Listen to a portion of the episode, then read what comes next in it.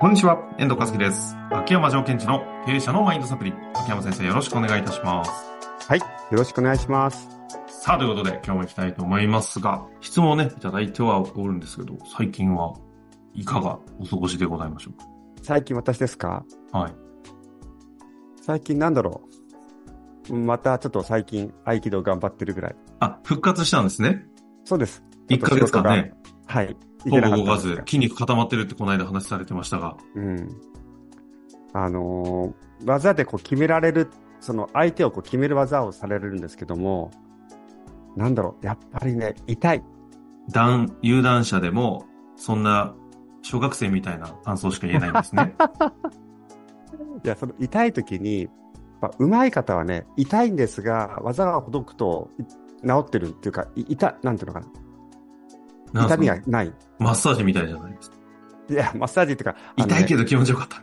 足つぼ的な。違う違う違う。痛めないんですって、上手い方は。ああ。壊さないっていうか。うんうんうん。そうじゃない、まあ私も含めたんですけど、痛、相手を痛くしちゃうのと、痛めちゃうのと痛くする、そう、痛めちゃうのと痛くするは違うんですって。痛めちゃうと痛くするは違う。今日そういうテーマですか、いやいや、違うと思いますあ。違うのそれいらないですね。ちょっと気になるところですけど。いや、ただね、思うのはね、その先生で、あの、その時は痛いんだけど、手を離された瞬間、全然痛くない先生は、やっぱり、なんか、遺恨が残らないので、離婚が残らない。あれ？やっぱマインドの話ですか？ちょっとね、またその先生のところ技かけてほしいってなるんですよ。おお。これが技終わった後も痛みが残ってると、うんも。う一回その人のところ行くの嫌だなって。なんか、なんかマインドの世界にやっぱ聞こえてくるつながいや、りをでも感じます、ね。本当そう。で、なんか、あるじゃないですか。あの、私もこう、例えば、誰かに指導されたとか、注意された時に、うん。なんかずーっとなんか残っちゃう。この野郎、くそーとかって思っちゃう、人と、嫌な方のやつね。そうそうそう。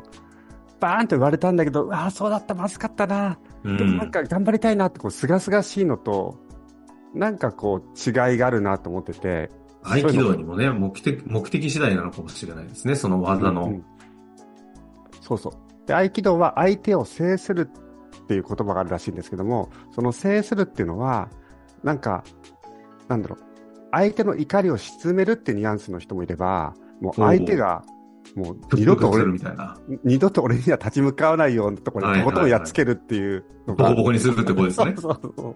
そういうことね。なんかちょっとその辺のね、あの話は、まだ今度整理していただいて、一回ぐらいなんかちょっと聞いてみたいですね。何でしたっけ？痛、え痛める。痛めると壊す。壊すは違う。違う。うん。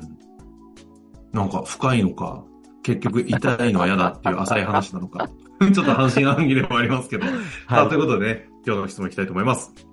はい今日はですね、えー50代の金属加工業の経営者の方からご質問いただいておりますので、早速紹介させてください。はい。えー父の後を継いで経営者になったのですが、自分は失敗したくない、失敗してはいけないという気持ちが強くなかなか動けないことが多くて困っております。私の中で恐れというものにうまく対応できていない気持ちが強いです。今も新規事業をスタートするために事業買収の話を詰めているのですが、十分やれるチャンスはあると判断しておりますが、最後の最後で失敗したらどうしようという思いが強くなり、躊躇しております。こういう質問、質問ですかね。うんうん。はい。で、ちょっとこれ私も、まあ、ここまでしかなかったので、その後、この方何悩んでるのかなってことをちょっと想像してみました。うんうんうん。えっと、つまり、この人は何かこう、自分が失敗に対して、その恐れているということ自体に対して、まあ、こういう自分は嫌だなって思ってるのかなっていうふうに捉えたんですね。ああ、なるほど。うん失敗をすることが嫌だということにとらえ、とらわれている自分が嫌だ。そうそうそうそうそうそう。で、やっぱり経営者っていうのは、勇気を持ってね、何かに立ち向かわなくちゃいけないとかっていうのはあるじゃないですか。うんうん。せま一般的にね。うん。それに比べこうじゃなるときゃいけ、ないんじゃないかと。そうそう。それに比べると、なんで俺はこんなに、その失敗を嫌がってるのかとか、いわゆる恐れですよね。恐れというものに対してどうしてこんなにうまく対応できないのじゃないかっていうようなご質問かなというふうに今回はちょっと考えてみました。うんうんうん。なので、今日のお話としては、その、経営者の方とかリーダーの方が、じゃあ、恐れというものとどう向き合うのかっていうことについて、ちょっとお話できたらいいなと思ってます。恐れに向き合うですか？失敗したくないっていうことではなくて？えっと、同じと捉えて、失敗したくないのはなぜかというと怖いからという。うん、うん、うん。うん、うん。はい。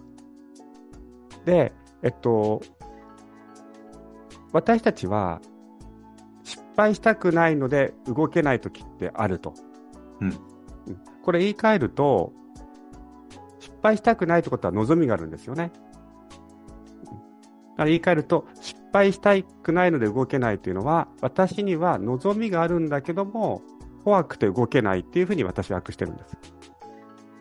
アウトカムがある。うん。だけども、あるんだけども怖くて動けない。アウトカムがあるのに動けないの？っていう疑問も出てきますけど、そそういうことですよね。うんうん。ということは、動きを止めてるのは何かっていうことですけども、うん、じゃあこの場合、動きを止めてるのは何になるでしょうか？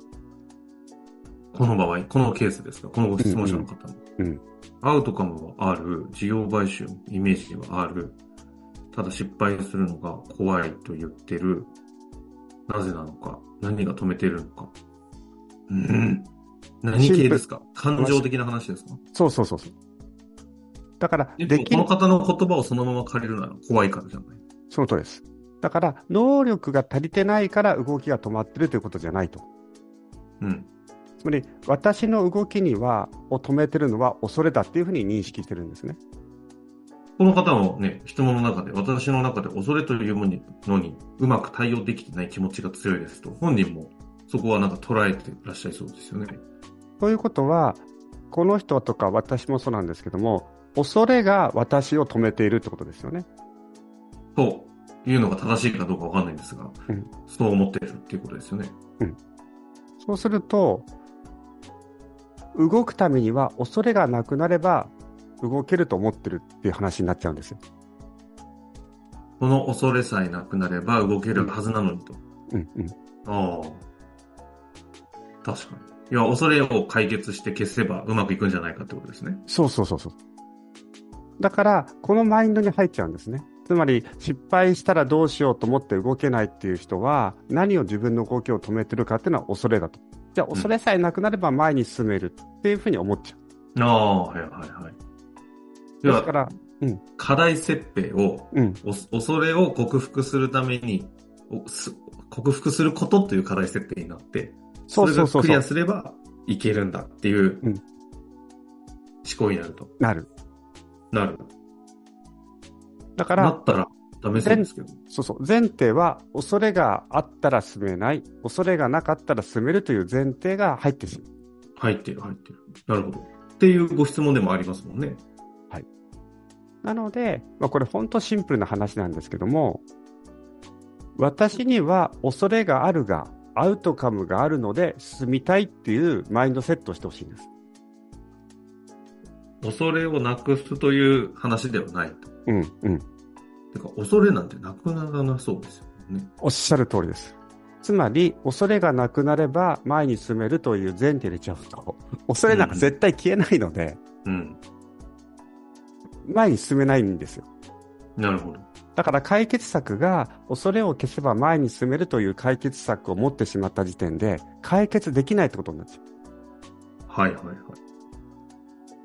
なので。そうですね。そう、確かに。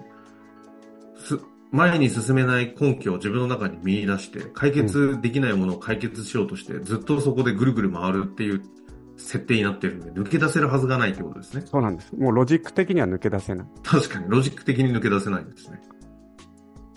だから、ここではやっぱり、そもそも新しいことをチャレンジしていくということ自体は、恐れというものがあった、あっていいと。だから私には恐れがあるが、私にはこのアウトカムがあるので進みたいっていう言葉を私はすごい使ってるんですね。怖がっちゃった時は。なるほど。だからその恐れがあったとしてもやりたいアウトカムなのかというのも確認しなきゃいけないってことですかね。そうです、そうです。じゃあそうすると、じゃあ恐れは、恐れに対して処理をしないってことなんですけどね。恐れを握りしめると。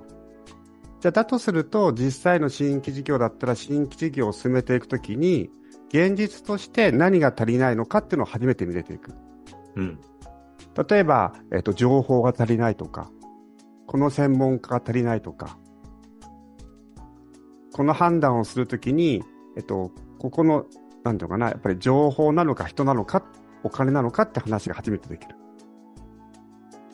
ですから、その、まあ、マインドを扱ってる私が言うのもなんですが、やっぱりちゃんとしと自分が今ストスタックしてる、動けてないというこの理由が、そのマインドがあるから、このマインドがあるから動けないのかっていうことに設定しすぎちゃいけないんですね。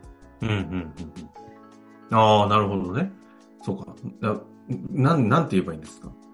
動けない理由をマインドのせいにして結局動かない理由にしちゃってるみたいな。そう。そうすると一生動けない。なるほど。難しいですね。マインドの問題じゃないとも言えるってことですか？そうです。例えばその時に、秋山さん、僕はこれ動くって決めてるんだけども、何か怖くなっちゃって、そしてなんか力がうまく発揮しきれないので、動いていくためにもっと力を最大限にしたいからマインドを扱ってくださいって言ったら、よし、やりましょうって話になれできる。うん、うん、うん、うん。だけど、マインド消してくださいと。うん。怖さを消してください。怖さを消してくださいと。来られても、いや、それはちょっとできないです。そうそう。だ消えたところで、なんかその一瞬のね、なんか楽しい話をしてあげて。消えてないですもんね。そうそう。ごまかしてる。うん。だからそのマインドセットとか恐れに向き合うということは、決したら前に進めるようではなくって、前に進むためにもっと強く前に進めたいとか、200%力を発揮したいから、恐れと俺向き合うのでお願いしますって言ってくれたら、よし、やりましょうっていう話ができる。うん。でもその時は、要は、恐れそのものに向き合うことをテーマにするっていうことではないってことですよね。はい。そのアウトカム達成のために恐れがある。前提でもやりたいっていうことに、があるんだったら、その恐れも含めて、どうやってアウトカム達成するのかっていうことは扱えるけど、そうそうそうそうそう。アウトカムのために恐れを消してくださいという話にはならないよと。ならない。そんな都合のいいことに起きないというか。そんな都合のいいことは起きない。なるほど。逆に言うと、こう、あの、チャレンジしていくので、恐れがなかったら逆に怖いじゃないですか。うんうんうん、あ、違う意味で。リスクマネジメントができないとかね。でもね、経営者の人、人たちがという言い方で違いますね。人によってでしょうけど、うんうん、あの、そういったものをね、消すために、ちょっとこう、アルコール多めにちょっと頭をまひらせたりね、ちょっと中毒っぽい、まあ趣味なのか趣味を超えたものを通してそういうものに向き合わずに、ないものとして突入していくっていうこともね、したりしがちなのは、逆にそこはだから、あの、今の話で言うと危ないですよね。はい。だからそれがお酒とかでもいいし、何か相手のね、悪い意味じゃないけども、何かこう解決策の提案する方がいて、これをこうしたらこんなことが解決できます、こんなこともできますって、だんだん恐れが消えていくっていうか、まひるんですよ。消えた気になる。うん。うん、そうすると勇気が湧いてきて、やったよし俺は勇気が湧いたじゃなくて違うシステムとか入れることによって、恐れをごまかしたってことにはなってないでしょうかと。確かにね、そこは危ないところですもんね。ん確認してほしいっていうことですね。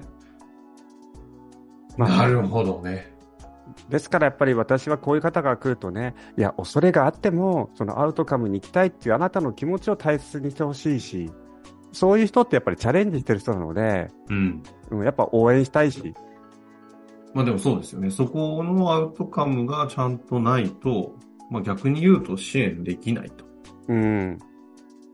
だってなんでって言ったら、わかんないですって言われたらね、それは私にはどうしようもないですもんね。ああ、なるほど。なんか、ある意味のこのコーチング万能主義っぽくなってしまってる風潮に対する一つのこう視座でも、なんかね、大事なテーマでもある気がしたので、いや、いろんなことが含まれているテーマでしたね。ということで。はい。ぜひですね。終わりたいな。はい。恐れを抱きしめながら、チャレンジしてきてください。ということでね、終わりたいと思います。ありがとうございました。はい。ありがとうございました。本日の番組はいかがでしたか？番組では秋山城賢治への質問を受け付けております。ウェブ検索で秋山城と入力し、検索結果に出てくるオフィシャルウェブサイトにアクセス。その中のポッドキャストのバナーから質問フォームにご入力ください。また、オフィシャルウェブサイトでは無料メルマガも配信中です。ぜひ遊びに来てくださいね。